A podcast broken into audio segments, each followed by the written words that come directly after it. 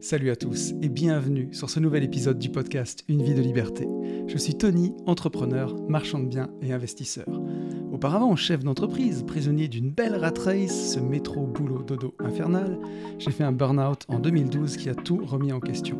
Je voulais changer de vie pour tout simplement vivre, avoir du temps pour profiter de ma famille et de mes proches, voyager et faire au quotidien une activité riche de sens.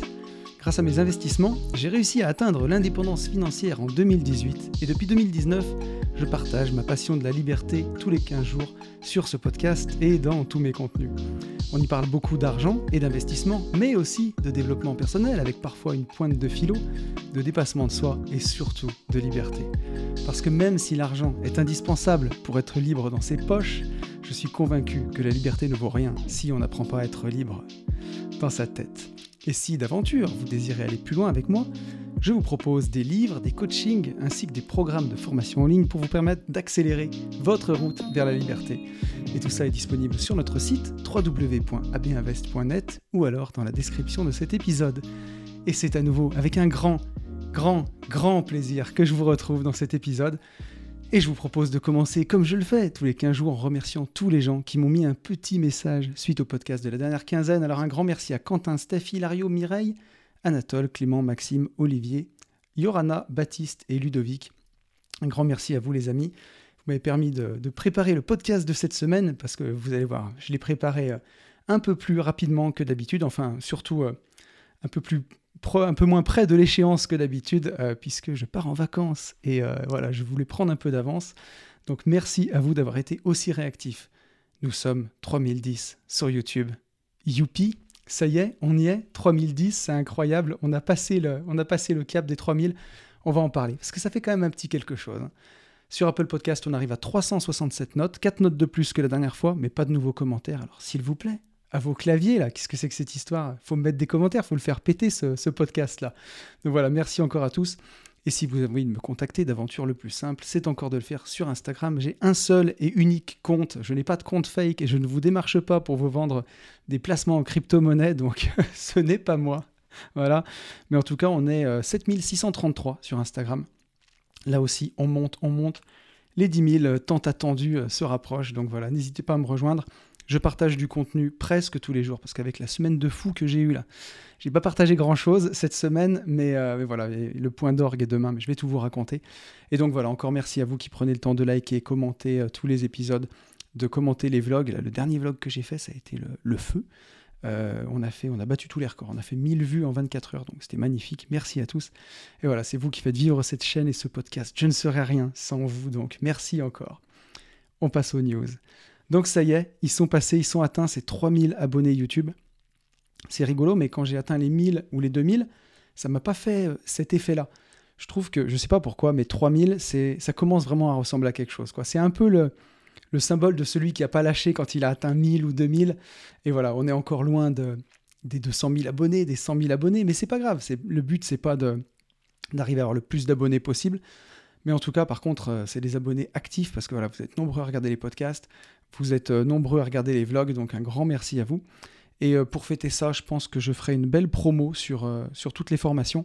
On va pas faire ça tout de suite parce que, comme je vous le disais, je vous en parlais, mais je pars en vacances et pour une fois, ou je sais pas, mais je pense que je vais faire des stories hein, parce que je pars en Guadeloupe, donc ça va être magnifique.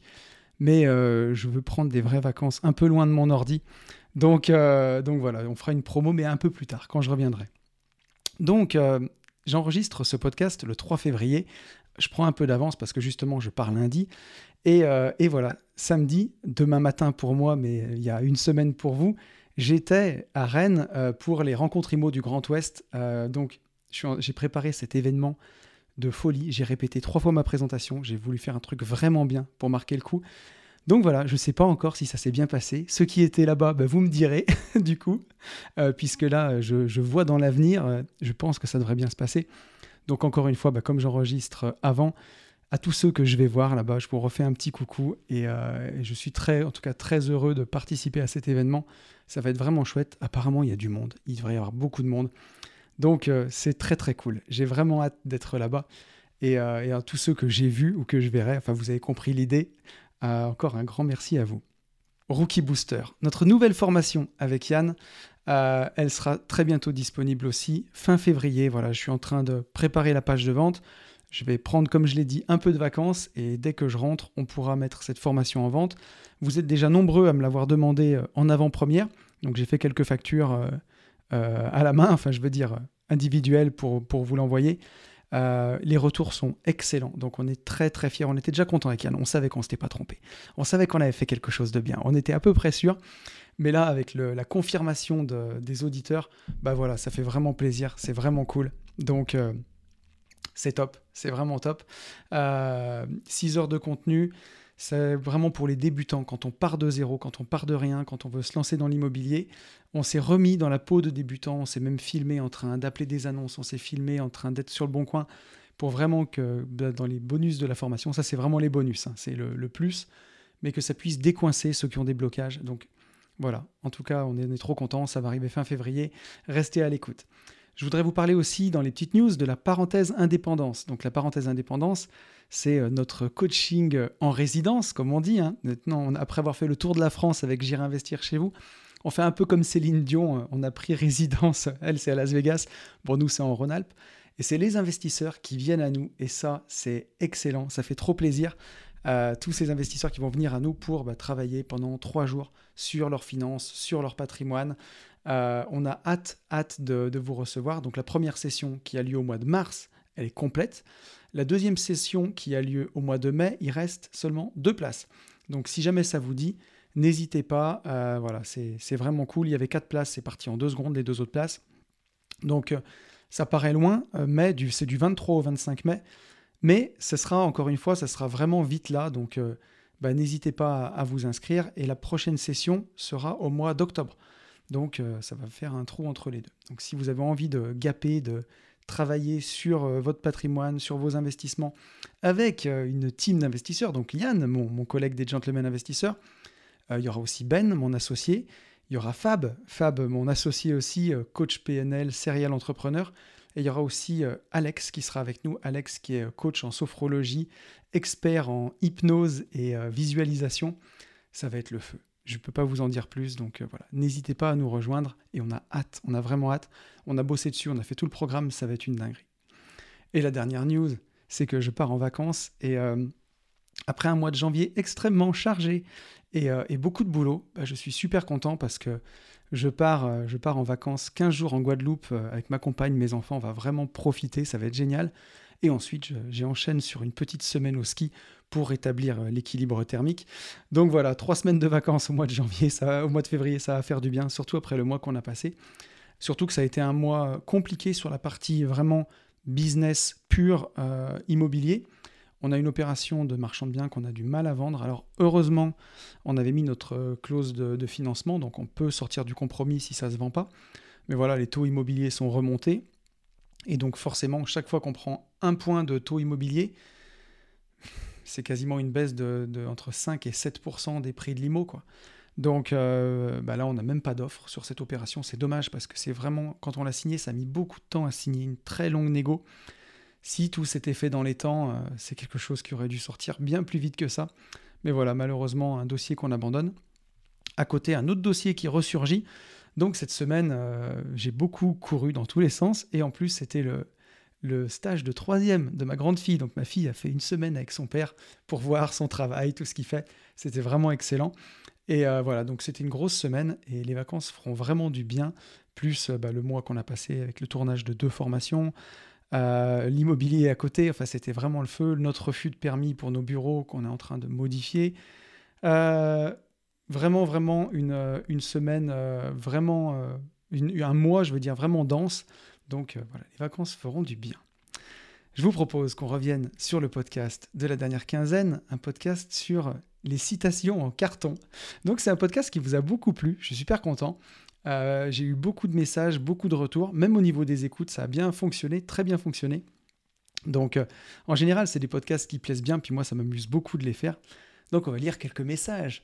On a un message de Steph. Steph qui me dit ce podcast et ces exemples me font penser à l'histoire de la chèvre de Monsieur Seguin, qui est tellement aliénante elle aussi. Elle pousse à l'immobilisme, à rester dans la meute plutôt qu'à l'émancipation. Les chèvres cassant leurs cordes, s'en allant dans la montagne, et là-haut le loup les mangeait. Horrible histoire qui en plus est pour les enfants. Et la chèvre de Monsieur Seguin, je crois que c'est une histoire que me racontait déjà ma grand-mère à l'époque, quand, quand j'étais petit, donc il y, a, y a 30 piges maintenant, plus de 30 ans.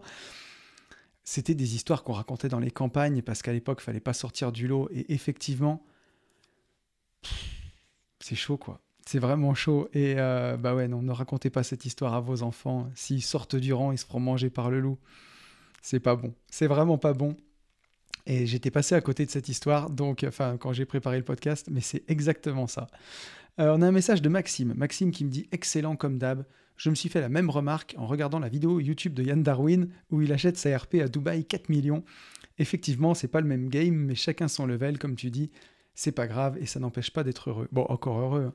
Euh, quand Yann Darwin se paye une belle baraque à 4 millions, ça ne nous enlève rien. Et, euh, et d'ailleurs, c'est tout le mal que je me souhaite un jour. Enfin, je suis pas je rêve pas d'une grande, grande baraque parce que bon, ça veut dire qu'il faut avoir du personnel de ménage, ça veut dire que tu as du, des, gens chez toi. Parce que voilà, faire le ménage dans une maison de 400 mètres carrés, c'est pas ouf. Euh, déjà, ma, ma, maison dans le sud, à l'époque, j'avais fait très très grand, ça fait 180 mètres carrés, et heureusement que j'y vis pas toute l'année, parce que quand il faut faire le ménage, c'est très compliqué. Mais, euh, mais en tout cas, voilà, non, euh, le but, c'est, tu sais, tu trouveras toujours plus riche que toi. C'est ce que je dis. Pour ceux qui ont vu mon podcast sur Bernard Arnault, l'homme le plus riche du monde, avec 100, plus de, 149 milliards, et là, la bourse est remontée, donc j'ai vu qu'il approchait des, 200 milliards. Tu trouveras toujours plus riche que toi. Je, je le vois parce que mais vers chez moi, c'est des communes, c'est comme pareil, il y a toujours des mecs qui fanfaronnent parce que peut-être qu'ils ont 2, 3, 5, 10 millions de patrimoine, je ne sais pas, 15 millions peut-être. Mais voilà, tu fais, tu fais 10 km ou même 50 km, tu vas dans la ville où j'étais, à Lyon par exemple, où je travaillais. J'avais des clients qui avaient des fortunes de plusieurs dizaines de millions, des 100, 500, 200 millions. J'allais chez eux euh, pour faire des travaux, c'était fou quoi. J'avais un de mes clients, j'ai déjà raconté cette histoire. Son bureau était immense, je pense que son bureau devait faire, il devait faire pas loin de 100 mètres carrés. C'était vraiment immense. Et il n'y avait rien. Il y avait un bureau qui était en béton, euh, en béton ciré, quoi. Le bureau était en béton. Et à l'arrière, là, là où j'ai ma petite bibliothèque euh, en bois, donc c'était une bibliothèque en béton. Et il n'y avait pas de livre dedans. Enfin, tout était vraiment feng shui épuré. Je ne sais pas si j'arriverais déjà pour tourner des podcasts dans un bureau de 100 mètres carrés tout en béton. Je pense que ça résonnerait un peu. Ce serait pas ouf niveau acoustique. Et voilà, après, euh, ben, il faut que ça plaise, tu vois. Il faut savoir pourquoi tu le fais. Mais effectivement, le but, c'est d'avoir une vie qui correspond à, son level et à ce qu'on a envie de faire. Moi, mon credo, c'est vraiment être libre, me sentir libre, vivre libre, ne pas avoir de patron, ne pas, ne pas avoir de salarié, justement pour pas être dépendant d'un endroit où aller tous les matins. Si je veux aller au bureau, j'y vais. Si je veux pas, j'y vais pas. Si je veux annuler mes rendez-vous, je les annule. Je veux vraiment garder cette, cette liberté. Pour moi, c'est ma valeur la plus forte. Mais après, voilà, on peut, le, tout, c'est de ne pas courir après des chimères et de courir après des choses qui sont importantes pour soi. On a un message de Olive. Olive qui me dit une petite citation d'un célèbre philosophe, Stone Cold Steve, Austin, catcher, que voici. Fuck fear, drink beer. Je traduis pas. Mais, euh, mais en gros, euh, on est d'accord, c'est un truc qui est pas mal. Hein. Moi, j'aime bien la bière en plus. Je te fais pas la traduction, mais tu as compris l'idée. Celle-là me paraît vraie. Bah oui, oui, au bout d'un moment, la peur, faut lui dire fuck. On aura le temps d'en parler dans ce podcast en plus. Euh, d'ailleurs, on va rendre encore hommage à Yann Darwin, mais il a sorti un, podcast récemment que j'ai regardé. Et il y a un, de ses associés qui disait il faut arrêter de vivre sa vie en mode démo, comme sur les comptes de bourse où on peut boursicoter. Euh, enfin, moi, j'aime pas trop ce mot, mais on peut trader en mode démo pour voir comment on s'en sort bah, la vie, on peut pas la vivre en mode démo. Il y a un moment, il faut se confronter à la réalité euh, si on veut vraiment vivre ses rêves. Donc ouais, il y a un moment, fuck la, fuck la peur. Euh, une autre, mais qui n'est pas toujours vraie, la roue tourne toujours. Eh bien, parfois, elle tourne pas ou pas assez vite. Ne faut-il pas parfois l'aider à tourner? Je connais déjà ta réponse. On en avait parlé sur un précédent podcast. Merci et à bientôt. Bah, bien sûr, tu sais, on dit aussi euh, aide-toi et le ciel t'aidera. Il y a un moment où on dit l'avenir sourit toujours aux audacieux. Si, si tu es en mouvement, tu vois, le, enfin, je veux dire, euh, le mouvement, c'est la vie. Dès que tu es en mouvement, dès que tu es en train d'avancer, dès que tu sors de chez toi, dès que tu visites, dès que tu fais des choses, tu vas rencontrer des gens, tu vas, tu vas créer du mouvement, tu vas créer quelque chose. Donc, bien sûr que la roue, il faut l'aider à tourner. Euh, et je pense qu'elle tourne toujours quand même. Il faut faire attention. Et elle peut aussi tourner quand, quand tout va bien. J'en ai parlé dans un podcast récemment où j'ai été invité. D'ailleurs, j'ai été invité sur le podcast de Greg Fourgeot. Euh, n'hésitez pas à aller sur sa chaîne YouTube. Euh, Grégoire Fourgeot, c'est un podcast qui était super bien qu'on a fait, qui est vraiment axé euh, plutôt marchand de biens pour le coup. c'est très plus technique sur ma partie de division foncière, mais si vous avez envie vraiment de contenu immobilier précis sur le sujet, c'est vraiment pas mal. Voilà, on a passé un très très bon moment. Plus Greg, il est super sympa. Donc je crois que ça doit sortir, ça a dû sortir il y a une semaine. Donc voilà, n'hésitez pas à aller le voir sur sa chaîne YouTube. De toute façon, je vous en parlerai aussi sur Instagram quand ça sortira. Donc voilà. Et dans ce podcast de Greg, justement, euh, je disais que bah, rien n'est acquis. Et même parfois, quand tout va extrêmement bien, bah, rien n'est acquis. Et j'ai un pote qui m'a envoyé une, vidéo de, je ne sais pas dans quel pays c'est, c'est un, Reels Instagram, où il y a des très belles maisons qui sont sur la côte et on entend du bruit. Et il y a un glissement de terrain énorme et il y a toute une partie de la falaise et des maisons qui tombent dans l'eau. Donc il n'y a pas de gens, visiblement. C'était annoncé, su que ça allait se faire. Et euh, il y a voilà, il y, a, personne quoi. Les maisons sont vides et on voit des maisons magnifiques partir dans la flotte. Et donc en fait voilà, quand on peut voir ça, on se dit que rien n'est vraiment vraiment acquis. On peut pas tout contrôler. On aura le temps aussi d'en parler dans cet épisode. On n'est pas plus fort que la planète, on n'est pas plus fort que les éléments. On peut pas tout contrôler, donc euh, il y a des fois où la roue tourne aussi, même quand tout va bien. Donc il faut y faire attention, il faut toujours apprécier ce qu'on a. C'est très important parce que voilà, c'est éphémère, puis on n'est que de passage, de toute façon. Et on a un message de Yorana qui dit L'argent ne fait pas le bonheur, mais il est quand même plus confortable de pleurer dans une Ferrari que dans une Twingo. Oui, c'est sûr. J'ai eu pas mal aussi de messages de gens qui me disaient voilà, l'argent ne fait pas le bonheur, mais il y contribue. Euh, on est d'accord que de l'argent brut ne vous rendra pas heureux quand vous aurez plein d'argent. Euh, mais moi, hein, je pensais que le jour où je serais millionnaire, j'aurais plus de problèmes. Ben, en fait, euh, on a toujours, on peut toujours avoir nos enfants nous font toujours faire du souci quand ils grandissent parce qu'on se dit toujours est-ce qu'il va bien rentrer à l'heure, est-ce que si, est-ce que ça? Euh, on peut toujours blesser quelqu'un parce qu'on a eu un mot de trop. On peut, on peut toujours avoir un souci sur un chantier, je le disais, avec un zéro de plus. Donc effectivement, non, l'argent fait pas le bonheur. Si vous n'êtes pas heureux à la base, ça fonctionnera pas. Par contre, si vous êtes quelqu'un d'heureux, si tout va bien dans votre vie, avec plus d'argent, ouais, vous allez pouvoir réaliser plus de choses. Euh, je vois, je le disais, je pars en Guadeloupe. Euh, je crois que le voyage en tout me coûte 8000 euros. Bah, c'est pas gratuit, quoi. Pour, euh, entre les billets d'avion, bah, je pars en période scolaire. Quand on, est, quand on a quitté la rat race et quand je partais à Cuba l'année dernière hors période scolaire, le, billet, le prix des billets d'avion n'est pas les mêmes. Mais quand on veut partir avec ses enfants pendant les vacances, euh, voilà, et qu'on est quatre, bah, c'est pas les mêmes prix, quoi. Donc ça coûte un peu plus cher, mais, mais quel bonheur de pouvoir le faire. C'est sûr que on pourrait aller pique-niquer dans le jardin et on serait aussi heureux mais voilà, là, ça va nous permettre de créer aussi des souvenirs. Donc, euh, bien sûr que ça rajoute, euh, ça rajoute du bonheur, forcément.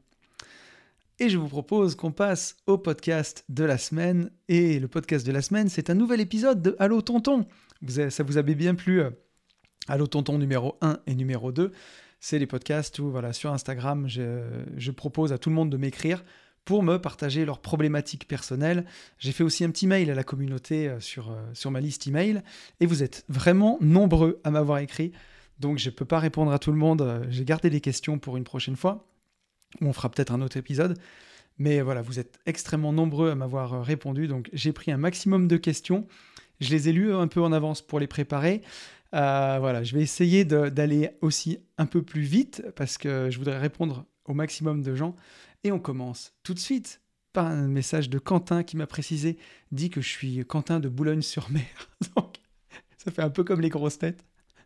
Et un message de Quentin de Boulogne-sur-Mer qui nous dit Salut tonton Mindset, je suis actuellement fonctionnaire de police et cela depuis 10 ans. J'ai fait une disponibilité, c'est possible en tant que fonctionnaire, tu peux prendre une disponibilité pouvant aller jusqu'à 10 ans en 2 fois 5 ans. Euh, j'ai fait une dispo en 2020 pour devenir mandataire immobilier. Le but était de faire six mois de mandataire et six mois de tour du monde. Malheureusement, le Covid est arrivé et comme beaucoup de personnes, mes projets se sont envolés pour le moment. Malgré cette envie de quitter cet emploi qui me trotte dans la tête depuis un bon moment, j'ai la raison qui me dit de ne pas quitter un emploi de fonctionnaire, surtout vu le contexte actuel. J'ai un peu le cul entre deux chaises, j'ai des crédits immobiliers à payer et j'ai encore envie d'investir. Et le fait d'être fonctionnaire est vraiment intéressant auprès des banques. J'avais une boule au pied et je ne me suis jamais senti aussi libre que quand j'étais en dispo et que je faisais autre chose. Je me suis fixé une deadline pour quitter définitivement la police et voler de mes propres ailes, Merci à toi pour tout ce que tu fais, continue à nous faire du bien. Ben, un grand merci à toi, Quentin, avec un grand plaisir. Donc, euh, pour commencer à répondre à ton message, à un moment, tu me parles du, contexte actuel. J'ai la raison qui me dit de ne pas quitter un emploi de fonctionnaire, surtout vu le contexte actuel. Alors, quand on me dit toujours le contexte actuel, et pourtant j'étais le premier à dire ça, hein, quand j'étais dans ma rat race, je disais à tout le monde, bah oui, avec la crise en ce moment, j'ai des gens qui me regardaient, qui me disaient, mais quelle crise, de quoi tu parles? Et c'est rigolo parce que j'ai quelqu'un qui m'a dit ça euh, tout à, enfin, dans la semaine, m'a dit, c'est sûr qu'avec la crise en ce moment, je dis, mais quelle crise? Le CAC 40, il est revenu au plus haut, la bourse est en train de remonter, le Bitcoin, il a fait plus 40%.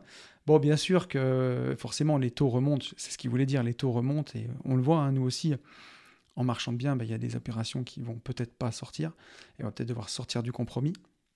Donc voilà, bah, on perd un peu d'argent parce qu'on a déposé une DP, on a, commencé, mais vaut mieux se couper un doigt que se couper le bras entier, quoi.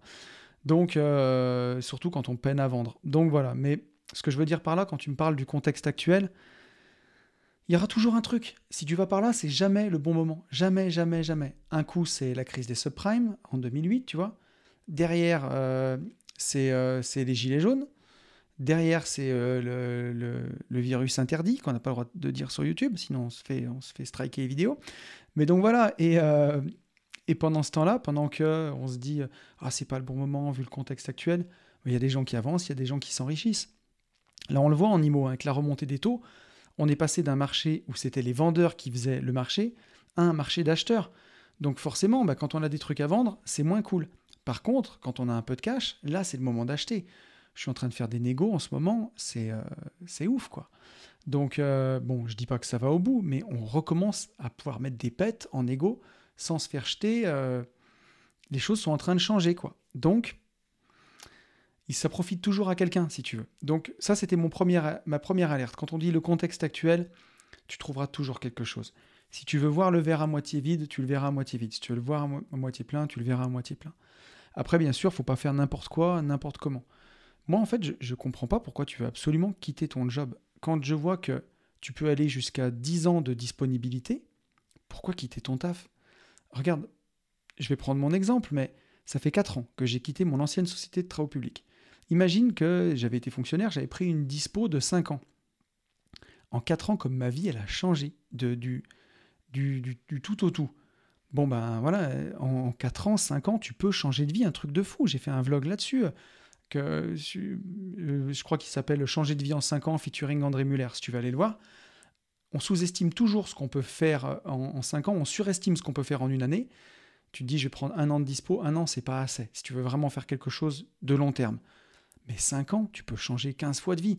Donc imagine en 10 ans de dispo, pourquoi le quitter ton boulot Prends une dispo de 5 ans, essaye quelque chose à fond euh, et, tu verras bien. Et au bout de 5 ans, si tu as besoin d'y retourner ou pas. Donc euh, ne le quitte pas, change ta perception. Tu vois, il y a, toujours une voie du milieu. Pourquoi être binaire? Je reste policier ou je, démissionne tout de suite? Donc voilà, et 10 ans pour se lancer et voir si ça marche, c'est énorme quoi. Et, euh, moi, j'aime bien aussi ce concept de, mini-retraite qu'on trouve dans la semaine de 4 heures de Tim Ferriss, où euh, il se dit, ben, je, prends des mini-retraites dans, ma vie. C'est un peu ce que je vais faire dans, dans, 3 jours. là. J'ai travaillé comme un dingue le mois de janvier, j'ai pas bien vu le jour, on a vraiment beaucoup bossé. Et là, je prends 3 semaines de vacances, l'année vient de commencer. Alors j'ai toujours mon ordi, s'il y a des trucs, euh, bien sûr, que je vais faire peut-être une demi-heure de mail par jour, je vais pas disparaître. Mais euh, c'est presque c'est comme une mini-retraite, quoi, clairement. Donc l'idée, c'est peut-être de dire, euh, je me fais des, des mini-breaks de la police, je prends deux ans, je vois ce que ça donne. Si ça marche, euh, ben, je repousse de deux ans, tu vois, et ainsi de suite. Donc moi, voilà ce que je te conseille, ne sois pas radical. Pourquoi absolument quitter ce job quand tu peux te mettre en dispo? On a un message de Pierre. Pierre qui me dit Hello tonton, la pommade. Je te le dis à chaque message, mais merci pour tout. Tu as complètement changé mon état d'esprit très positivement et fait découvrir énormément de choses sur l'investissement et le mindset. Un grand merci à toi. J'ai récemment saisi l'opportunité de sortir de ma zone de confort. En effet, je signe une rupture conventionnelle en fin d'été. Je t'avoue que pour le moment, je suis perdu pour la suite car je ne sais pas ce que je veux faire. Mais je sais que je ne veux plus être salarié. Je suis un bosseur et les heures ne me font pas peur. Seulement, je souhaite équilibrer pour profiter de ma vie de famille. Actuellement, je termine deux LCD à thème, mais je doute qu'on puisse vivre à deux dessus. Je peux développer des activités autour de mon thème, c'est ce que je vois pour la suite. Qu'en penses-tu? Comment trouver sa voie? Passe une bonne journée, Pierre. Déjà, Pierre, merci beaucoup à toi pour ton message. Et, et, bravo, bravo pour la prise de risque. Alors après, ben, c'est une grosse prise de risque parce que tu vois, tu sais pas ce que tu veux faire derrière. Deux LCD à thème, moi j'ai coutume de dire que tu vois, le cash flow d'une LCD moyenne, une petite LCD, c'est autour de 400 euros par mois. Donc effectivement, avec deux LCD et 800 euros de cash flow, vous n'allez pas vivre à deux dessus. Euh, c'est, on va pas se leurrer, ça va être compliqué. Euh, par contre, développer autour de ton activité de LCD à thème, vraiment pourquoi pas? Après, si je comprends bien, il te reste une fenêtre de 6 mois. Si tu signes en fin d'été, là, on est au février, tu, tu signes en août, il te reste une fenêtre de 6 mois. Donc là, ça vaut peut-être le coup de s'endetter et d'emprunter, pourquoi pas, pour rajouter 2, voire 4 LCD. À 6, euh, si tu as 6 LCD, 6 x 4, 24, tu arrives à 2400 euros de cash flow si elle marche bien, minimum. Là, c'est déjà bien mieux. Puis en plus, si tu as tes deux ans de, de, pôle emploi, ça te laisse vraiment le temps de voir venir, de les optimiser. Donc moi, ce que je ferais, c'est que j'en rajouterais un peu. Par contre, tu me dis, euh, ça c'est pour le qu'en penses-tu? Pour le comment trouver sa voie, moi je te dirais d'aller vers ce qui te fait envie. C'est de, te reconnecter à ce qui te fait envie. Quand, euh, quand moi j'ai quitté mon job, je bossais tellement, j'avais tellement la tête dans le guidon que je savais même pas ce qui me faisait envie en fait. Je savais même pas ce qui me faisait kiffer dans la vie. J'avais complètement oublié. J'avais que le boulot et mes enfants quoi. Et à côté, euh, j'étais matrixé euh, boulot, je ne sais même pas ce de quoi j'avais envie, ce qui me faisait envie, ce qui me faisait plaisir. Donc, euh, donc le but, c'est déjà, quand j'ai coupé mon taf, j'ai eu plus de temps pour moi, et c'est là où j'ai commencé à déjà souffler et à retrouver le goût de plein de choses. Et après, ben, le marchand de biens, ça m'a plu énormément. Pour, pour, le coup, euh, je l'avais fait une seule fois en perso, j'avais fait une petite opération, après j'étais investisseur, mais j'avais jamais pratiqué vraiment le marchand de biens, j'avais pas eu le temps, quoi. Et je l'ai vraiment pratiqué quand j'ai quitté mon taf. Et ça m'a plu, mais c'est aussi quelque part un hasard, tu vois. Moi, ce que je savais, c'est que j'aimais être dehors, j'aimais prendre ma voiture, j'aimais rouler dans la campagne, j'aimais passer du temps avec mon cousin, tu vois. J'aimais, euh, c'est des conneries, mais manger dans les petits restos de petits bleds, tu vois, le menu du jour avec mon cousin, raconter des conneries, rigoler, euh, refaire le monde, tu vois. C'est ça qui me plaisait. Et c'est un métier qui me permet de faire ça aujourd'hui. Euh, tu vois, cette semaine, on a mangé deux fois ensemble au resto, une fois avec toute notre famille, c'était incroyable, quoi. Le midi. Avant, pour moi, c'était de la science-fiction, tu vois, ça. Je bouffais un sandwich triangle avec le téléphone qui sonnait tout le temps. Donc, euh, j'ai trouvé mon bonheur là-dedans. Mais ce que je te propose, moi, c'est d'essayer de tester, d'être curieux. Essaye des choses. Là, tu vas avoir deux ans devant toi de, pôle emploi. Moi, je m'endetterais bien avant pour, bien assurer mon cash flow, tu vois, essayer de racheter trois, quatre appartes avant de quitter le, taf avec le CDI. Mais derrière, après, sois curieux. Essaye des choses. C'est la meilleure façon de trouver sa voie pour moi. On a un message de Lily. Lily qui nous dit Coucou Tony. Alors je ne sais pas si euh, ça rentre dans ce que tu cherches comme thématique, mais je peux te partager ma problématique du moment. Et Lily, je crois qu'elle a un peu la même problématique euh, que notre cher Pierre. J'ai déjà investi, j'ai plusieurs biens immobiliers qui me dégagent du cash flow positif et je suis en bon chemin vers la liberté financière. En parallèle, je suis entrepreneur depuis 7 ans. J'ai développé plusieurs business. Mon objectif est d'avoir suffisamment de revenus passifs en immobilier pour en vivre et continuer d'entreprendre pour le plaisir. Mais depuis quelque temps, je procrastine sur le fait de faire un nouvel investissement. J'ai du mal à avancer et je me demande pourquoi. Un peu comme si j'étais pas loin du sommet, mais que j'avais peur de faire les derniers pas. Autosabotage, perte de sens, peur de la réussite, autre, Lily. Donc, euh, ce que je te dirais, ma petite Lily, que, je connais très bien dans la vraie vie, euh, ce que je te dirais, c'est que, encore une fois, là, tu as beaucoup avancé, entrepreneur, tu fais beaucoup de business, euh, tu as, voilà, des business sur Internet, tu un business en dur dans la vraie vie, tu as, de l'immobilier. La question de te poser, c'est pourquoi tu fais tout ça au final? C'est ce que tu as toujours voulu quand tu y arrives, te reposer la question de pourquoi tu le fais. Je te la pose parce que moi aussi, j'avais un peu cette question-là, tu vois, de me dire à un moment, pourquoi je fais tout ça? Puis je bossais tellement, j'avais un peu une, perte de sens. Donc euh, l'idée, c'est vraiment d'essayer de te rappeler pourquoi à l'origine tu as fait ça Est-ce que c'est pour la liberté? Est-ce que c'est pour avoir plus d'argent? Est-ce que c'est pour passer du temps avec ta famille? Est-ce que c'est pour voyager? C'est tout bête à dire, mais juste de te rappeler pourquoi à l'origine tu, as voulu faire ça. Si tu retrouves ce, pourquoi, ça te redonnera du, sens en fait. Tu dis ah oui, moi tu vois c'était pour voyager et m'occuper de mes enfants, vraiment. Et bah, tous les matins, tu vois, j'ai passé une semaine entière avec ma fille, on a mangé ensemble tous les midis, elle m'a suivi sur tous mes chantiers, j'ai essayé de lui transmettre le maximum de mon activité. Pour moi, c'était une semaine incroyable, c'était précieux, c'était plein d'émotions, c'était plein de bons moments ensemble, c'est trop bien quoi. Et euh, tu vois, c'était pour ça. Et là, on part en voyage. Je suis en plein dans mes pourquoi. Et c'est ça qui m'aidait à tenir, tu vois. Et ce que je veux dire par là, c'est que l'IMO, la bourse, l'entrepreneuriat, au final, c'est juste un moyen de se réaliser. Tu vois, Elon Musk, quand il fait des Tesla et quand il fait euh, des panneaux solaires pour les toits et des fusées pour aller sur Mars, c'est pas pour faire des fusées ou des voitures. C'est pour changer le monde. C'est ça son vrai but. C'est pour, pour laisser une trace et pour montrer le chemin à l'humanité pour quand le Soleil fera sa supernova, qu'on puisse déménager sur Mars et avoir un peu de temps de vie en plus, tu vois. Tu vois l'idée. Et euh, c'est pas pour l'argent à ce niveau-là, tu vois. C'est juste un moyen, tout ce qu'on fait. C'est un moyen d'avoir quelque chose qui est important pour nous. Donc, qu'est-ce que c'est qui est important pour toi? Bon, si tu travailles, euh, si tu travailles en ce moment là-dessus, euh, comme tu me l'as dit, je ne doute pas que tu trouves. Mais, mais en tout cas, va vers ce que tu aimes pour tes invests. Là, je reviens là-dessus. Pour vraiment le côté terre à terre de l'investissement. Je sais que moi, tout le monde est sur les immeubles de rapport. Moi, c'est un truc. Euh, alors, en faire construire, oui, mais me racheter euh, des vieux immeubles de rapport. Alors, si c'est vraiment une merguez totale et que j'ai tout à refaire, pourquoi pas? Mais acheter de l'ancien qui a 5-10 euh, ans, qui a été rénové il y a 5-10 ans, et se refiler la patate chaude en se disant j'espère que l'électricité va pas lâcher, je sais que les compteurs sont plus aux normes, et ne faire aucun travaux, vivre sur le cash flow et le revendre, tu vois, ça c'est des trucs, je n'en veux pas moi. Donc pour moi, j'en en fais pas. Et si tu me dis, euh, tu peux investir dans l'IMO, mais tu peux plus faire que ça, je crois que j'arrête l'immobilier, je fais plus que de la bourse, parce que j'ai pas envie, j'ai pas envie de me forcer à faire un truc que j'ai pas envie. Donc, qu'est-ce que t'aimes? Moi, tu vois, ce que j'aime, c'est faire construire des biens immobiliers neufs, ça j'adore. J'adore rentrer dedans et que ce soit tout neuf, ça me fait rêver, j'adore. Euh, l'achat-revente, j'adore ça, donc je fais ça. J'aime euh, les LCD innovantes, on est en train d'en faire une en ce moment. J'en dis pas trop sur les réseaux parce que comme c'est un concept qui n'existe pas trop, euh, je préfère le faire et puis je vous montrerai quand c'est fait ou quand ce sera en train d'être fait, quand ce sera pas loin d'être fait. on est en train de faire une LCD à thème, c'est de la LCD à thème, mais un truc bien spécifique qui va être génial. Donc ça, c'est des projets qui m'excitent, tu vois. Et moi, je veux aller que vers des trucs qui m'excitent. Donc, si tu procrastines, c'est peut-être que les projets immobiliers que tu envisages, ils te plaisent pas, quoi. Donc, euh, fais-toi rêver, fais-toi, fais des projets qui te font kiffer, tu vois. C'est ça qui est important. Quand avec Ben, on va faire nos bureaux euh, incroyables où on me refuse le permis ou ça m'énerve, mais euh, un jour on va me le donner.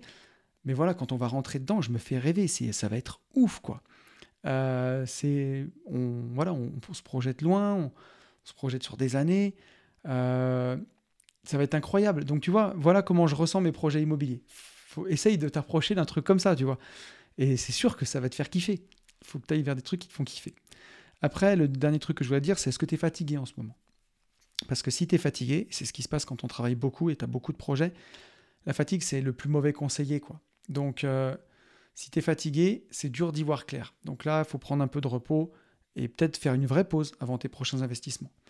Et après, voilà, te dire, euh, est-ce que tu as eu un projet aussi locatif qui t'a peut-être dégoûté? Te poser la question. En tout, ça rejoint ce que je disais tout à l'heure, de bien voir quel genre de projet tu as envie de faire. Et voilà, et donc euh, pareil, si tu attends trop, le moment sera jamais parfait, tu vois. Donc il y, a des fois, j'ai une question un peu comme ça, un peu plus loin sur la procrastination, mais il y a des fois, il faut se forcer aussi la main, tu vois. On est à notre propre meilleur ami, hein, on est... On vit avec du monde autour, mais on est tout le temps seul avec soi-même à l'intérieur, tu vois. Et, euh, l'idée, c'est de se dire, euh, des fois, faut se forcer la main. Faut, des fois, il faut se prendre par la main, il faut être bienveillant, et puis des fois, il faut se forcer un peu la main, tu vois. Peut-être que c'est le moment de faire ça. Donc voilà, ma petite Lily. On a un message de Charles. Charles qui me dit Allô, tonton, merci encore pour chacun de tes épisodes. C'est toujours un régal de t'écouter et également d'écouter les gentlemen investisseurs de salle 2 ambiance, toujours au top. Tu m'étonnes. Et surtout pour ceux qui sont sur le podcast privé, si vous n'êtes pas sur le podcast privé, rejoignez-nous. Euh, on partage beaucoup de valeurs. Ça coûte 7 euros par mois. Vous vous désabonnez quand vous voulez.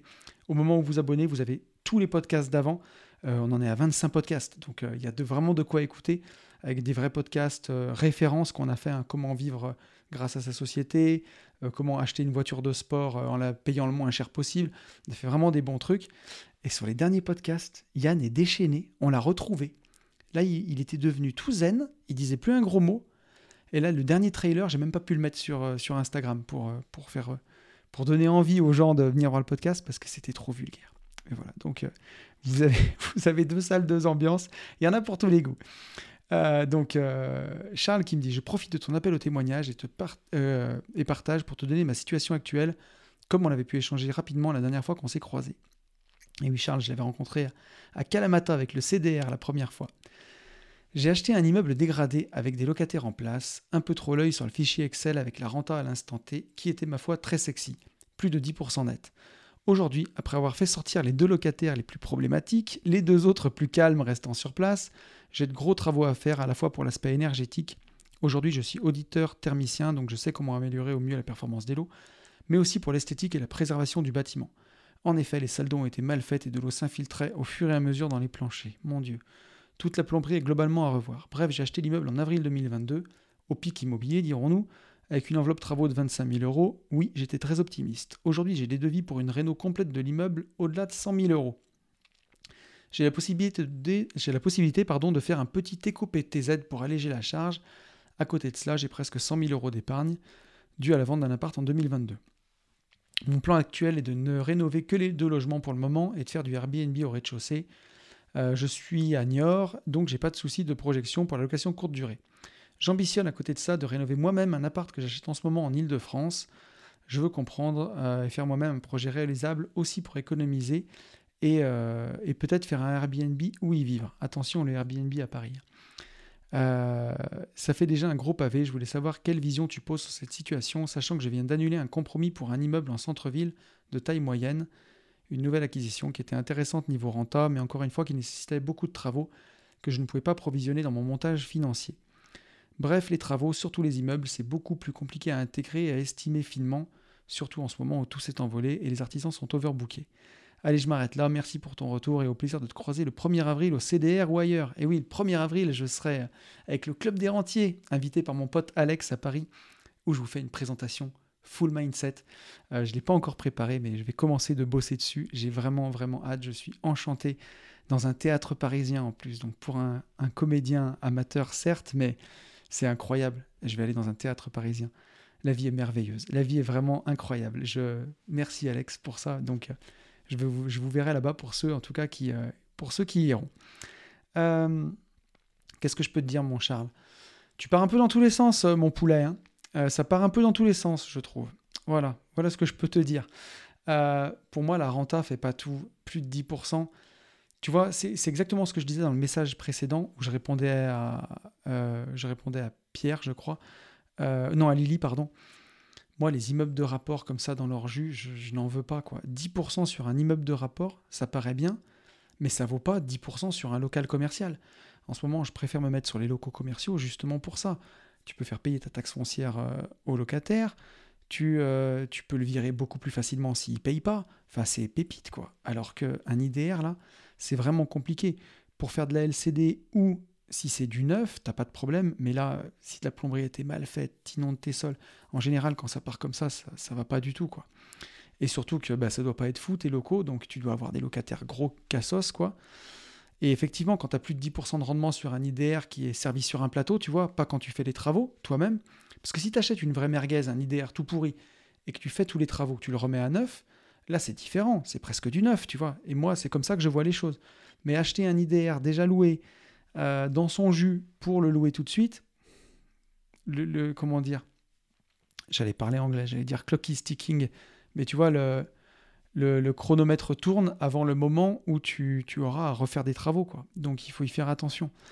Et euh, il n'y a pas de repas gratuit. Quoi. Tu vois, si tu as 10% de, sur un IDR ou 12% servi sur un plateau, il n'y a pas de repas gratuit. Ça veut dire que tu vas le payer d'une certaine façon ou une autre et tu vas le payer du coup sur la qualité de tes locataires. Après, je voulais te parler un peu de l'effet de levier. Parce que là, tu pars un peu dans tous les sens, tu veux tout faire tout seul, il y a beaucoup de travaux, tu les as pas provisionnés, c'est compliqué, donc si tu fais tout tout seul, tu n'as plus d'effet de levier. Alors faire ces travaux soi-même, oui, c'est un effet de levier, mais quand on les fait un par un, là, si tu as plein de chantiers en même temps, méfie-toi, quoi. Euh, là, tu pars un peu dans tous les sens, donc euh, tu avais signé un compromis, tu l'as annulé. Moi, ce que je ferais, c'est que pour l'instant, j'arrêterai tous les nouveaux invests et je finirai ce que j'ai commencé. Donc voilà. Ensuite, pour tes travaux, des fois, ça vaut le coup de refaire un crédit payer ce que ça coûte et prends un maître d'œuvre. Moi, pour mes travaux, je prends un maître d'œuvre. Voilà, j'ai une bricole, j'ai acheté un local commercial, euh, on le coupe en deux. Sur la partie où il n'y a pas de toilette, je fais faire un toilette. Je fais venir une entreprise de travaux publics, un plombier. Je ne prends pas un maître d'œuvre pour ça. Mais par contre, pour la construction de mon petit immeuble trois logements, là, qui est bientôt terminé, et la construction de la maison qu'on a fait, là, bien sûr que je prends un maître d'œuvre. Je ne peux pas suivre ces travaux, c'est pas possible. Sinon, je tu vois, je peux plus faire des podcasts, je peux plus euh, chercher des nouveaux biens, je me, je me perds, quoi. Je suis foutu si je fais ça. Donc voilà. Et ce que je veux dire, c'est qu'aujourd'hui, tu commences à être un investisseur aguerri. Et selon moi, quand on change d'échelle, quand on commence à devenir un investisseur professionnel comme toi, il bah, faut être professionnel jusqu'au bout, faut plus bricoler. Donc, euh, parce que si tu as un locataire cassos par-ci par-là, mais que tu multiplies par 20 lots, tu vas plus dormir au bout d'un moment. Donc, il faut que tu rénoves ton parc et puis tu risques de t'épuiser. Donc, à ta place, moi, ce que je ferais, c'est que je me recentrerai un peu. J'arrêterai de chercher des nouveaux biens. Je me concentrerai sur ce que j'ai commencé. Je finirai ce que j'ai commencé j'en mettrai le maximum en LCD et j'encaisserai du cash de loyer en LCD pour me refaire une trésor, faire une petite pause et puis attendre pour, euh, pour la suite, quoi, tu vois, de, de, rebondir par la suite. Parce que là, tu as 100 000 euros de trésor, c'est génial, mais ne va pas les bouffer, quoi. Vaut mieux que tu les agites comme un petit drapeau, tu vois, devant le banquier pour arriver à emprunter, plutôt que tu les crames et que tu te retrouves avec pas de trésor. Parce qu'après, là, tu peux te retrouver en ce qu'on appelle en cash squeeze, quand tu n'as plus de cash, tu vois, si les impôts arrivent, en plus, tu avais des différés, et te retrouver dans la merde. Et c'est pas ce qu'on veut. Voilà ce que je te dirais, euh, mon petit Charles. On a un message de Victor. Victor qui, se fait du souci. Victor. Donc Victor qui, a beaucoup vécu en Guadeloupe euh, et qui m'a aidé à, organiser mon voyage en Guadeloupe. Donc un grand merci à toi, Victor. Et il se fait du souci, Victor, et je vais essayer de te répondre. Euh, enfin, je vais te donner mon avis. Petite question qui me trotte dans la tête depuis le début, pas très drôle, mais malheureusement d'actualité. Que se passerait-il pour nous en cas de guerre en France ou d'effondrement global? Si un de nos immeubles est bombardé par exemple J'imagine qu'il y a forcément des gens qui faisaient la même chose que nous en Ukraine le jour où ça a pété. Je trouve plein de réponses, mais je n'arrive jamais à me rassurer définitivement. Cette année, je dois aller chercher de la dette et avec tout ce bordel, j'hésite un peu. Je suis impatient d'avoir ton avis sur le sujet, en espérant que ça ne minera pas tes vacances en Guadeloupe. Non, t'inquiète pas, mon poulet. Et, euh, Victor qui, me dit, euh, qui me réécrit derrière, je vais essayer de préciser ma pensée. C'est vrai que c'est un signe noir au sens de Nassim Taleb, mais je me suis toujours posé la question de ce qui se produirait euh, euh, pour toute cette dette en cas de crise grave. Euh, exemple, une guerre en Europe, tous les locataires qui fuient, l'IMO invendable, qu'arriverait-il? Faillite personnelle et après J'écoute peut-être un peu trop les collapsologues en ce moment, ne les écoute pas, mais je me demande réellement quel serait l'effet d'une telle crise sur nos patrimoines ou nos vies. une personne qui est locataire peut tout partir, peut partir et tout laisser, mais dans nos cas, si on laisse, nos immeubles vides avec des crédits et qu'on va au Panama, il se passe quoi? Je sais que c'est une vision très pessimiste euh, comme vision du monde, mais je me dis qu'il y a forcément un mec en Ukraine qui a signé un bien la veille de tout ce merdier. Sûrement. Euh, je crois que tout ça vient aussi d'une certaine peur de la dette dans la famille. Euh, je sais que tu as une vision très différente de tout ça, je suis pressé de la voir. La bise, tonton Victor. Écoute, merci beaucoup à toi pour ta question, Victor. Donc, tu as bien fait de la poser. Pour moi, il n'y a pas de question bête. Tu sais bien que, comme on dit de, de façon euh, corporate ou je sais pas, très formel, la ligne éditoriale du média Une vie de liberté est bienveillante. Donc euh, je vais pas me foutre de ta gueule, bien sûr. Euh, et figure-toi que je ne savais pas, je n'avais pas la réponse. Et la première chose que j'ai fait avant d'aller voir sur Internet, c'est que j'ai appelé mon assureur. J'ai appelé mon assureur et je lui ai dit, je lui ai demandé s'il allait bien déjà, puis je lui ai dit, écoute, j'ai une question d'un de mes auditeurs de podcast. Qu'est-ce qui se passe en temps de guerre si un de nos immeubles est bombardé? Eh bien, figure-toi qu'il n'y a pas d'assurance en temps de guerre. Euh, en France, et d'ailleurs dans la plupart des pays du monde, euh, c'est une des exclusions du contrat d'assurance. Donc c'est dans la loi, c'est une exclusion de contrat. C'est-à-dire que ce n'est pas couvert.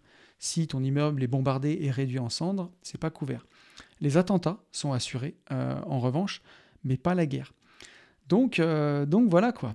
Et ben, figure-toi que je suis allé me plonger, par contre, dans mes recherches à côté. J'ai recherché sur le sujet.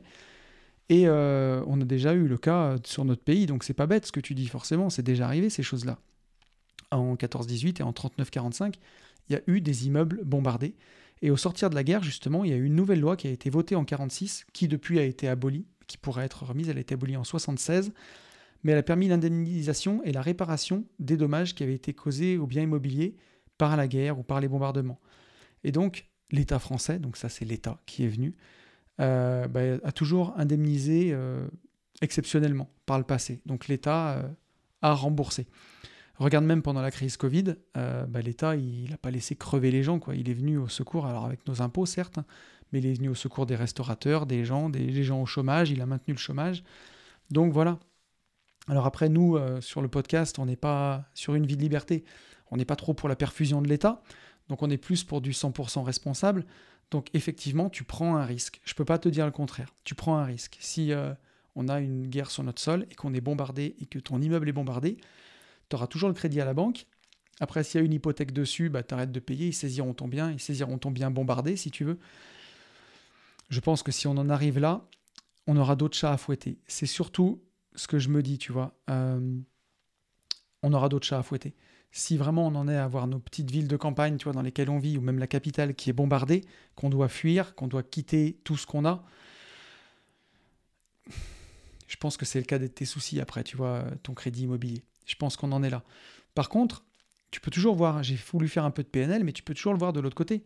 S'il euh, y a eu des immeubles de bombardés et que toi, ton immeuble à toi, c'est le seul debout, à ce moment-là, tu peux peut-être ouvrir toutes les portes, ouvrir les appartements et euh, héberger des gens euh, de la ville, tu vois, qui ont eu leur maison bombardée, rasée. Et à ce moment-là, bah, voilà, si c'est que ton immeuble qui est debout, tu peux devenir en quelque sorte un héros de guerre, tu vois, ou un héros de ces temps-là en hébergeant des gens chez toi. Donc ça vaut peut-être le coup de prendre le risque, tu vois, on ne sait jamais, si ton, immeuble passe au travers des bombes, tu pourrais, tu pourrais rendre service aux gens. Donc tu vois, on peut toujours voir les choses de deux façons, c'est ce que je veux te dire je pourrais pas te rassurer sur ce coup-là, euh, mon petit Victor. On prend toujours un risque. Et c'est comme ça, encore une fois, tu vois, on peut pas jouer sa vie en mode démo, en se disant qu'est-ce que je fais? Ce que je peux dire, c'est que la peur n'évite pas le danger. Et, euh, et on est d'accord que c'est un signe noir. Après, on peut refaire des probas et des maths. Quelle est la probabilité que ça arrive en ce moment? Que vraiment la France soit attaquée, bombardée? Je sais pas. Je suis pas assez calé en géopolitique. Je, moi, tu sais, on en parlera encore plus loin dans ce podcast, mais j'ai plus une philosophie de, stoïcien où je me dis que je préfère mettre mon focus sur ce que je peux contrôler, sur ce que je peux gérer et là où je peux aider, tu vois, comme ce podcast aujourd'hui. Et ce que je ne peux pas contrôler, j'essaye de, tu vois, de, faire avec, de l'accepter et lâcher prise. Voilà mon petit Victor, ce que je peux te dire. Je ne sais pas si je t'aurais rassuré, mon poulet, mais voilà, au moins c'est dit. On a un message de Clément. Clément qui me dit Salut Tony, je suis ton podcast depuis maintenant deux ans et j'ai appris beaucoup de choses grâce à toi. Merci beaucoup. Tu m'as notamment fait découvrir André Muller et je t'en remercie. Et euh, j'adore André Muller. J'ai essayé de prendre de ses nouvelles parce qu'André Muller est né en 1925. Il aurait 98 ans. Je ne suis pas sûr qu'il ait 98 ans. J'arrive pas à savoir quand euh, s'il est toujours en vie. Je, lui souhaite à la rigueur. Hein. Ou s'il est décédé. Mais euh, j'ai pas d'infos sur la fin de sa vie euh, et, c'est vraiment quelqu'un d'incroyable. C'est un livre qui m'a beaucoup accompagné. Je calcule pas le nombre de fois que je l'ai lu. Je crois qu'il en est à la huitième édition. C'est un livre incroyable. Euh, la technique du succès d'André Muller. Clément qui me dit J'ai perdu mon emploi l'année passée. Je monte actuellement en entreprise et bénéficie de 18 mois de chômage devant moi. Je suis locataire de mon appartement à Paris que je cherche désormais à quitter. Mon frère et moi avons pour projet de créer une SCI et d'acheter un appartement ensemble dans le centre de la France nous utiliserons la capacité d'épargne de mon frère pour emprunter et je serai locataire de la SCI. Cela nous permettra de construire un patrimoine ensemble et pour ma part d'arrêter de payer un loyer à Paris. J'aimerais connaître ton point de vue sur notre projet. Est-ce que cela te semble réalisable? Créer une SCI, mon frère emprunte et je rembourse le prêt. Aurais-tu des recommandations à nous faire? Alors quand tu dis ça, créer une SCI, ton frère emprunte, si vous êtes en SCI à 50-50, vous empruntez tous les deux. Par contre, si tu es locataire, tu rembourses le prêt. Voilà, pour bien remettre les choses au clair.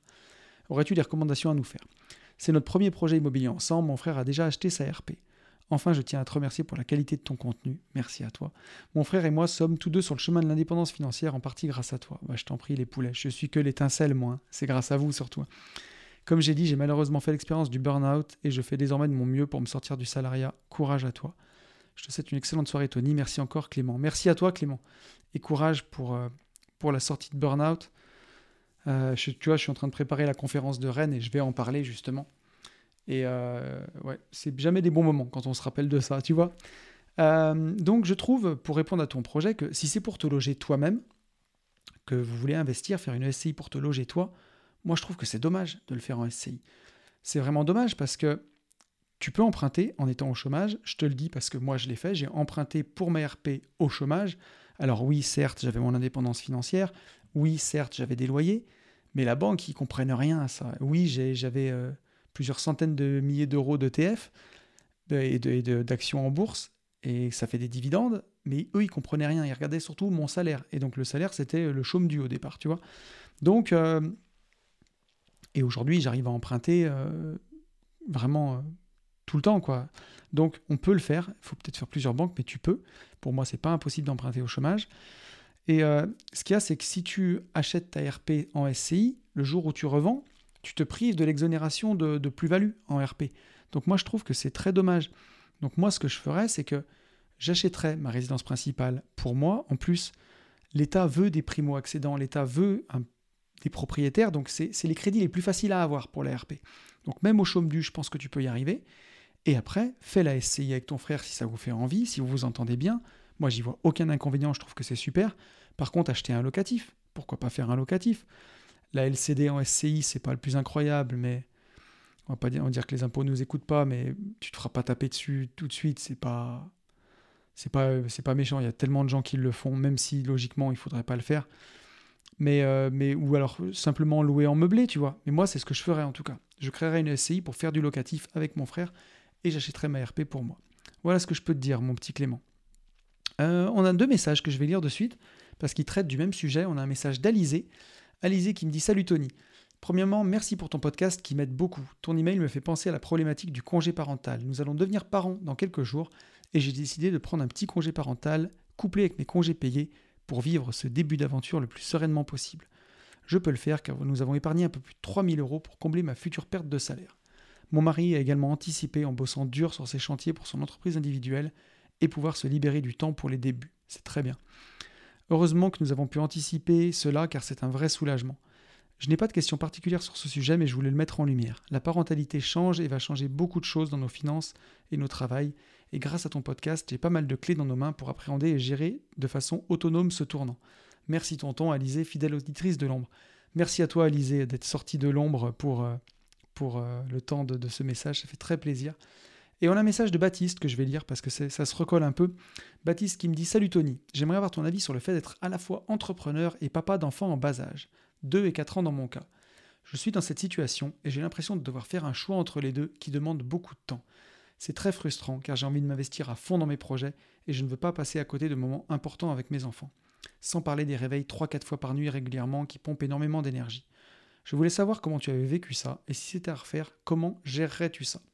Pour info, ma femme est infirmière, donc travaille souvent la nuit ou les week-ends. Bonne journée à toi. Alors c'est rigolo parce que donc cette semaine, vous le saviez, ma fille était avec moi, je vous l'ai dit, euh, pour son stage de troisième. Et donc elle a vraiment vécu les journées de tonton. Donc on a fait de l'immobilier, on a fait de la division foncière, on a mis un local commercial en location, on a fait beaucoup de choses. Et on a aussi préparé des podcasts. Donc elle a assisté à un podcast des gentlemen où Yann a dû tenir sa langue. Et elle a assisté euh, à toute la, rédaction de ce podcast. Et donc, quand on est tombé sur ces questions, je lui ai demandé comment elle avait vécu euh, quand son papa était peut-être moins là quand elle était petite. Et euh, bah, je vais vous lire une partie de ses réponses. donc voilà, moi j'ai beaucoup. On va commencer par mes regrets à moi. Quand ma grande fille est née, j'ai beaucoup de regrets quand même de ce que j'ai pas fait parce que elle est née un samedi soir et le lundi était férié et à l'époque, il n'y avait pas 11 jours, hein. je crois que c'était 4 ou 5 jours, mais je les ai même pas pris. Je suis allé euh, mardi matin, j'étais au travail. Et je regrette. Je regrette parce que au final, on se rend compte que des fois, quand on n'est pas joignable pour certaines raisons, les choses se font toutes seules parfois. Euh, alors en tout cas, quand on, était, quand on est en entreprise avec plusieurs autres salariés, quand vous n'êtes pas joignable, ils se démerdent en fait. Finalement, des fois ils font des conneries, mais des fois, euh, la plupart du temps, ils font quand même des bonnes choses. Donc voilà. Mais rien, et aujourd'hui, dans mon contexte actuel, rien ne serait urgent pour euh, rater ces moments-là. Et ma deuxième fille, qui est née deux ans plus tard, je crois que la première année, j'ai pas compté les biberons, mais j'en ai pas donné tant que ça, parce que surtout en semaine. Par contre, ce que je faisais, en semaine, c'était très compliqué, mais je, je n'avais rien les week-ends. J'avais la chance que ma boîte soit fermée. J'avais pas les mails avec moi du boulot sur mon téléphone, donc je les découvrais le lundi matin et mes chantiers ne tournaient pas, donc je coupais complètement deux jours. Donc euh, l'idée c'est de passer du temps de qualité. Et ça, ma fille, on en a parlé tout à l'heure, elle m'a dit, moi je me rappelle que on faisait même des trucs le, samedi, euh, des pique-niques dans le jardin. Et elle, elle se rappelle de ça. Il n'y a pas besoin de faire des voyages ou des trucs incroyables, mais c'est juste, euh, au moins, forcément, quand on construit son indépendance financière, Alizé me parlait de son compagnon qui bosse dur sur ses chantiers pour son auto-entreprise ça va pas se faire tout seul. Et si on veut acheter des appartes, atteindre l'indépendance, ça se fera pas tout seul. Moi, aujourd'hui, avec le recul, avec des enfants de 12 et 14 ans, et quand j'ai arrêté, elles avaient 8 et 10 ans, je suis content. Je changerai rien, en fait. Je changerai rien parce que Forcément que si c'était à refaire, j'essaierais de passer encore plus de temps avec elle, parce que ça passe tellement vite. Mais quand je vois l'indépendance que j'ai aujourd'hui et tout ce que je peux faire, je ne regrette pas les choix que j'ai faits. Je les regrette pas. Et quand je vois les relations exceptionnelles, je trouve qu'on a, en tout cas, où on se parle beaucoup, on, partage ensemble, pour moi, ça, valait le coup. Maintenant, euh, voilà, l'idée, c'est de, si tu bosses tout le temps, même le samedi, même le dimanche, et que tu les vois pas du tout, là, c'est problématique. Si maintenant, euh, tu arrives à prendre vraiment du temps de qualité, là, ça vaut le coup. Moi, je connais des gens autour de moi qui sont à la maison tout le temps. Ils ont des jobs 7 euh, heures en usine et le reste du temps, ils sont à la maison.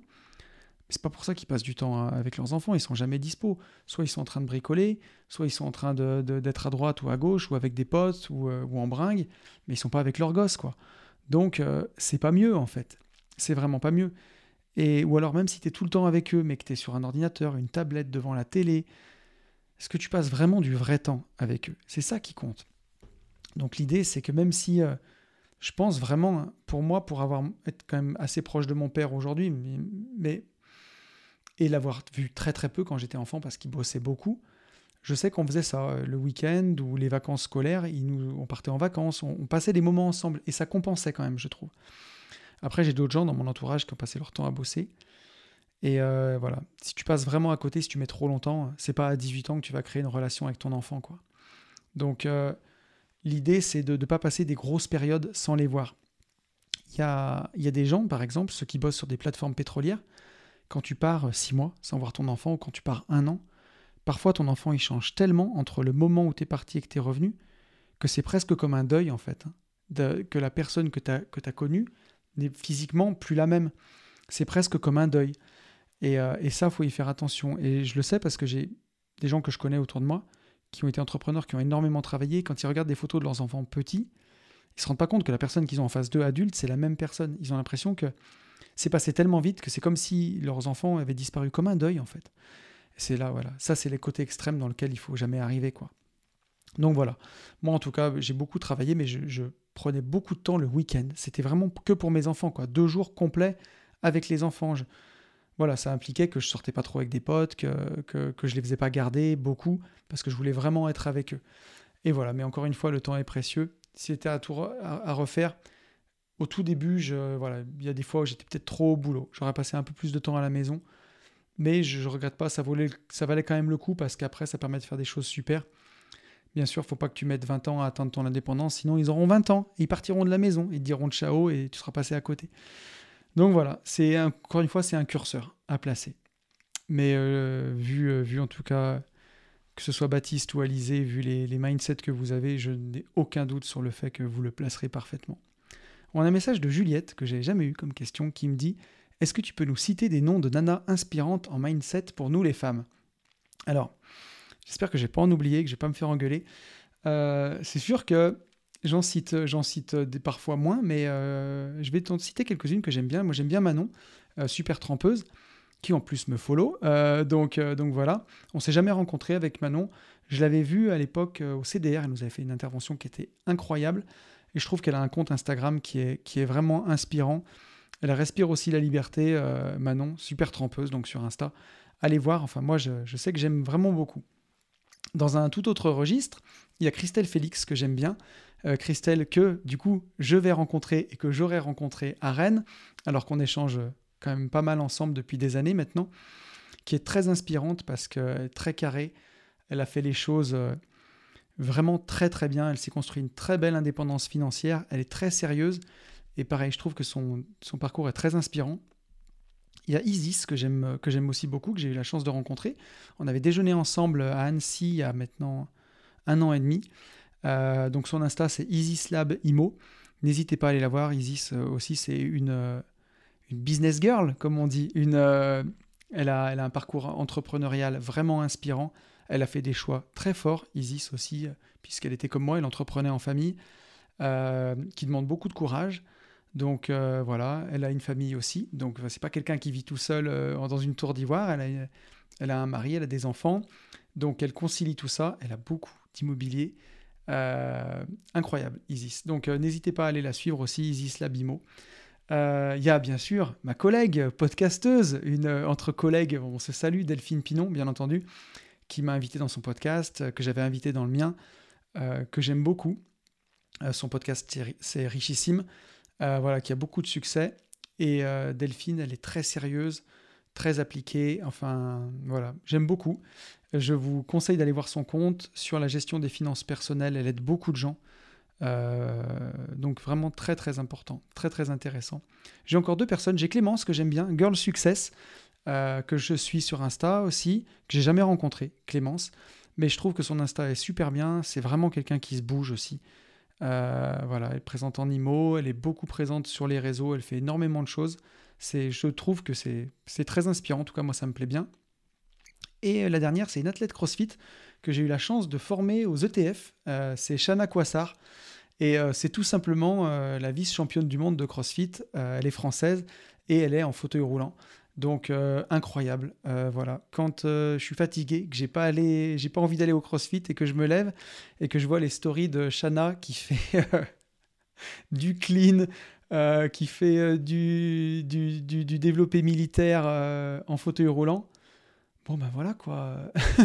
je suis foutu et il faut que j'aille au CrossFit.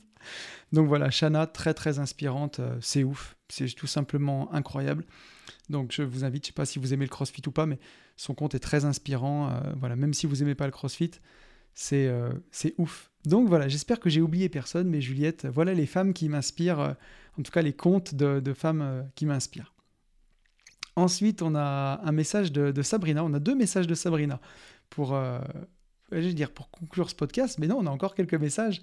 Sabrina qui me dit Peux-tu nous, dire ta routine matinale en semaine et en week-end? Euh, donc ma routine, euh, ma routine, ah oui, matinale. Euh, J'avais fait ma routine de la journée. Euh, mais grosso modo, en général, je suis levé à, à 6h30 aujourd'hui, donc j'essaie de me prendre un temps calme pour moi, tu vois, je vais dans mon bureau. avant, je méditais, c'était à ce moment-là que je méditais. Maintenant, j'ai beaucoup remplacé la méditation par de la visualisation. Euh, et, ça, j'aime beaucoup. Donc, j'en fais soit un petit peu le matin quand je me lève, pendant 10 minutes. Euh, ensuite, je lève euh, mes enfants à 6h40 et je bosse en général une demi-heure à ce moment-là. Soit je, prépare les envois des livres, soit je traite quelques mails. 7h40, j'emmène les enfants à l'école. Je vais bosser encore une demi-heure à peu près. Et ensuite, je pars au CrossFit. Donc, je le fais 4 matins par semaine, de 8h30 à 10h45. Sur la route, j'écoute des podcasts, en général les podcasts que j'aime bien. À 11h, je rentre chez moi, je commence à rebosser jusqu'à midi et demi. La plupart du temps, je vais manger avec ma compagne. Euh, l'après-midi, on va dire une après-midi sur deux, je, vais être seul. Donc, euh, parfois, j'ai des coachings de 13h30 à 15h. Je prends un coaching de temps en temps. Et ensuite, je vais bosser sur mes contenus, sur ces podcasts jusqu'à 17h. Après, j'ai cherché mes enfants à l'école. Et euh, une après-midi sur deux, je vais être avec Ben. Et là, on va bosser sur la partie IMO. Donc, soit des études de prix, soit souvent des visites, beaucoup de visites. Le soir, c'est plus calme. Donc les devoirs euh, avec les enfants, donc aujourd'hui ils sont assez autonomes, mais c'est souvent de la lecture, du temps en famille, on profite.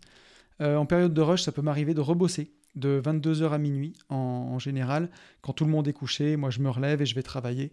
C'est un moment que j'aime bien aussi. C'est plus calme voilà, pour bosser. Mais c'est quand même assez rare. Quoi. Ça va peut-être, enfin, quand je dis rare, c'est une fois tous les 15 jours. Quoi.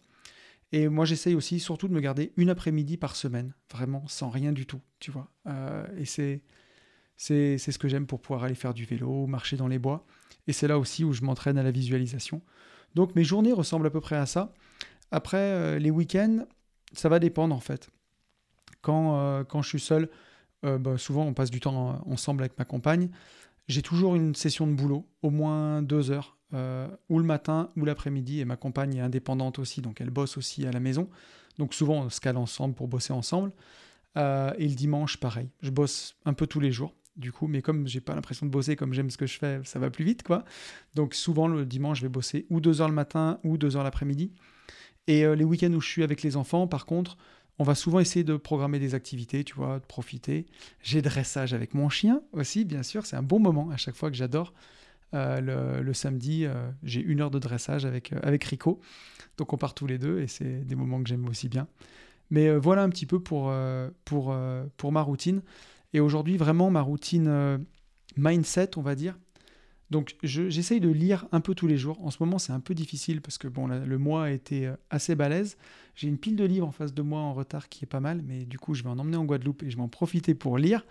Euh, mais j'essaye de, lire Je lis en général tous les jours, je lis le soir avant de m'endormir. Euh, et, sinon, pour la routine mindset, méditation, je dois la faire maintenant seulement une fois par semaine parce que j'en ressens moins le besoin. Et par contre, la visualisation, je, visualise quasiment tous les jours. Donc, euh, je visualise euh, bah, mes projets futurs.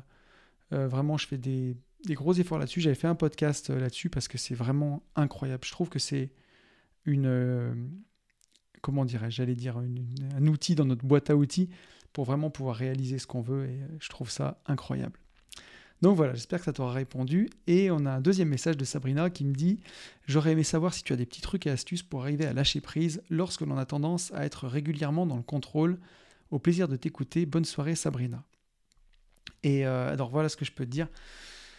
Quand on a tendance à être euh, tout le temps dans le contrôle, ou beaucoup dans le contrôle, ben, je suis mais le besoin de tout contrôler, ça traduit le plus souvent du manque de confiance en soi donc c'est pas dramatique. Hein. Tu as en face de toi quelqu'un qui partait très très loin dans ce domaine. Mais en fait, on veut tout contrôler pour rien rater, pour pas décevoir, pour être aimé, alors que tu es parfaite comme tu es, bien entendu.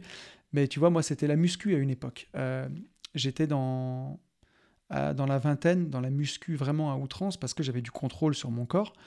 Euh, alors j'aimais ça, hein, mais il y avait un côté un peu pathologique où il n'y avait pas de bonnes, des bonnes raisons, mais parce que voilà, quand tu manques de confiance en toi, ben, tu es content de contrôler quelque chose. Et, euh, et, ça, si tu veux apprendre à lâcher prise, c'est vraiment compliqué, parce que lâcher prise, par définition, c'est un processus inconscient, tu vois, c'est quelque chose où tu lâches dans ta tête, tu peux pas le décider, quoi. C'est ça demande de se laisser aller. Si tu veux, c'est comme si tu demandais à quelqu'un d'être spontané, quoi. C'est un paradoxe, ça. Sois spontané. Tu peux pas demander à quelqu'un d'être spontané, c'est impossible. Ben, tu peux pas décider de lâcher prise, c'est compliqué, c'est très compliqué. Et mon conseil, ce serait de vraiment de lire les Stoïciens.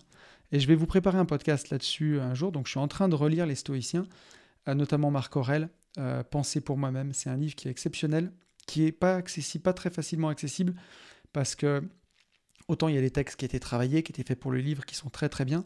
Autant, malheureusement, il y a d'autres textes où c'est des bribes qui ont été mises là, qui sont un peu plus obscurs. Par contre, euh, dans l'édition que j'ai, il est collé au manuel d'Épictète. Et le manuel d'Épictète, qui était aussi stoïcien, c'est incroyable. Et là, des fois, on se dit que ça aurait pu être écrit hier alors que ça a plus de 2000 ans. C'est vraiment, vraiment excellent, le manuel d'Épictète. Et, euh, et c'est ça, pour le coup, c'est très accessible. Et donc, un jour, je pense que je vous ferai un podcast là-dessus, parce que pour les stoïciens, pour être heureux dans la vie, ben, on doit accepter que certaines choses dépendent pas de nous et qu'on peut rien y changer. Un petit peu comme pour le message de Victor et les bombardements d'immeubles, tu vois. Et une fois que tu as compris ça, c'est une libération en fait. Tu plus de porter le poids du monde sur tes épaules ou de contrôler des trucs incontrôlables. Comme le fait que ce week-end, quand tu vas aller faire ta course à pied, tu veux qu'il fasse beau. Tu n'as aucune prise là-dessus. Tu peux pas. Et si tu t'énerves pour un truc comme ça, bah tu t'en sors plus, quoi. Et donc ça, c'est vraiment le début pour lâcher un peu sur le contrôle. Et ensuite, si tu veux apprendre à lâcher prise quand tu as tendance à tout contrôler, c'est de travailler sur euh, ta confiance en toi. Et ça, on peut le travailler, je te rassure, avec des exercices. Euh, c'est ce que j'ai fait et ça a marché. Donc, euh, et sur ton amour inconditionnel, voilà, quoi qu'il arrive, c'est de s'aimer. C'est quand tu fais une connerie, c'est pas de se dire je suis nul, c'est de se dire je suis une super meuf, mais pour le coup, j'ai fait un truc pas ouf. Voilà. Et là, bah, ça va déjà mieux, tu vois. Donc euh, tu juges le comportement et pas la personne. Et ça commence par là. Éteindre radio critique, euh, c'est des choses dont, je parle beaucoup en coaching, tout ça. Mais, euh, mais en tout cas, je peux te renvoyer vers le podcast que j'avais fait qui s'appelle Le vrai secret de la confiance en soi. Je t'invite vraiment à l'écouter parce que j'avais vraiment essayé de mettre le maximum d'infos et de commencer par là. Mais tu peux pas décider de lâcher prise, c'est pas possible.